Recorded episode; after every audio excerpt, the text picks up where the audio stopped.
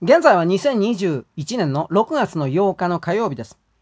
この間、英国とですね、ノルウェーのウイルス学者が、今回の武漢肺炎、武漢ウイルスと言われるものは人工に作られたものであることを示すというふうな、固有の痕跡があるという論文をですね、発表したということ。私これ何回か前に言ったと思います。そして今回はですね、米国なんですが、米国のカリフォルニア大学にです、バークレーですね。ここの科学者なんですけれども、この方が、スティーブン・キー博士と、えっ、ー、とですね、リチャード・ムラー教授というこの2人の博士、教授がです、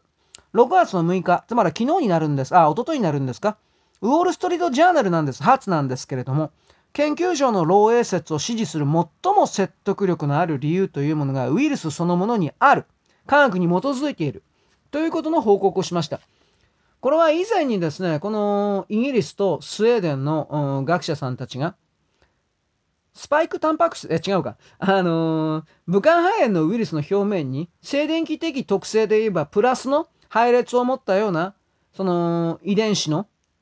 突起物という言い方でしたが、これが4つ連続あると。プラスプラスプラスプラスとあると。こんなことは絶対にありえない。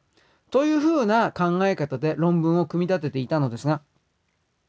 このカリフォルニアの方々の、うん、主張するのはまだあります。それは、観察された36のウイルスのゲノム配列の中に、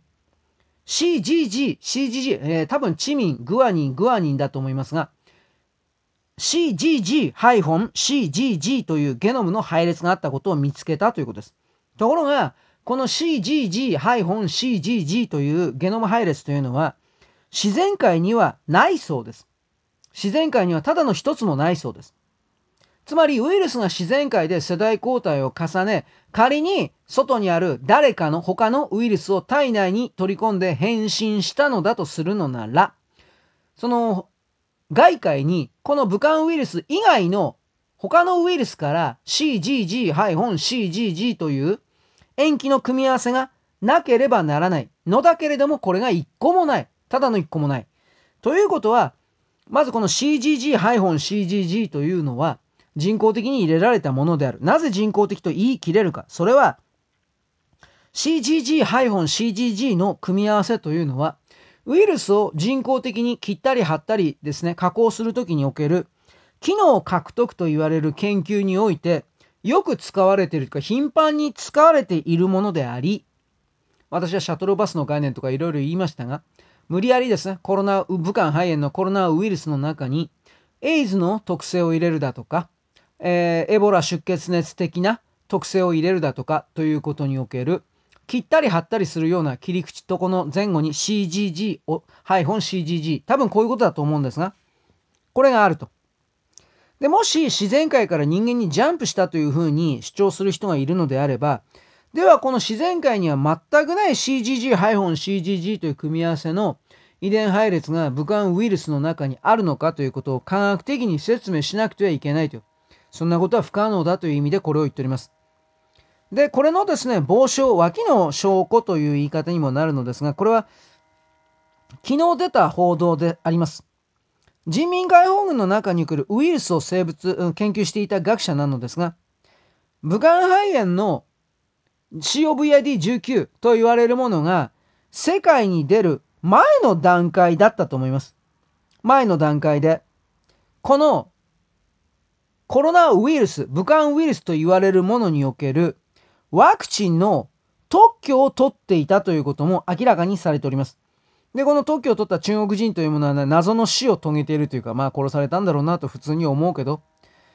2020年の2月に申請しております。人民解放軍の科学者。特許申請ね。で、まあ、周囲、これどう読むのかな？周育林。あ、周育心。周に育てるに森と書くんですが、周育心としておきましょう。周育心というこの方は、とにかくワクチンに関しての特許を2月に申請して3ヶ月後に死亡ということになって、まあ殺されたんだろ、俺どう考えたって。だから、中国は、あ知っていたとだとか知っていたとかっていうレベルじゃなくて、2010おそらくはこのコウモリの使ったこいつは2012年から開発がスタートしてるんでしょうねと私は何度も言っておりますが、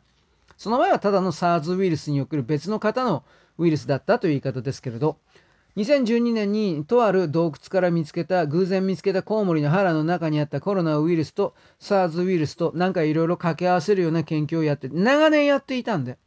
8年間やっていたということでしょうね。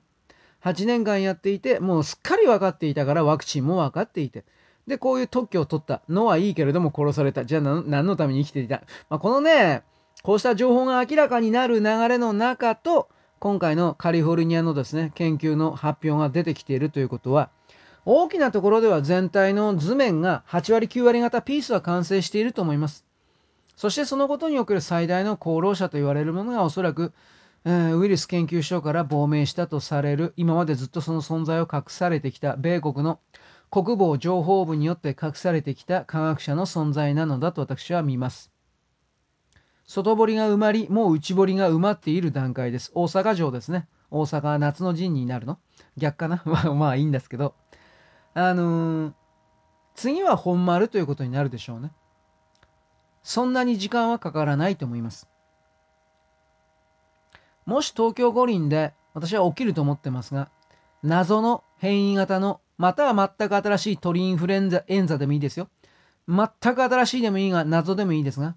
極端な武漢肺炎の大発生があると、あると思いますよ。持ち込むから。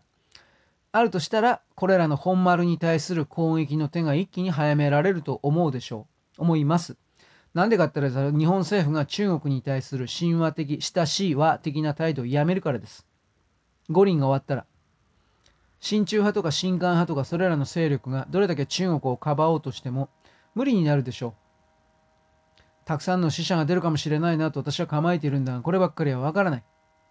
いろんなことがとりあえず東京五輪の後に起きるだろうということを勝手に言って今回のオチとします。よろしく。ごきげんよう。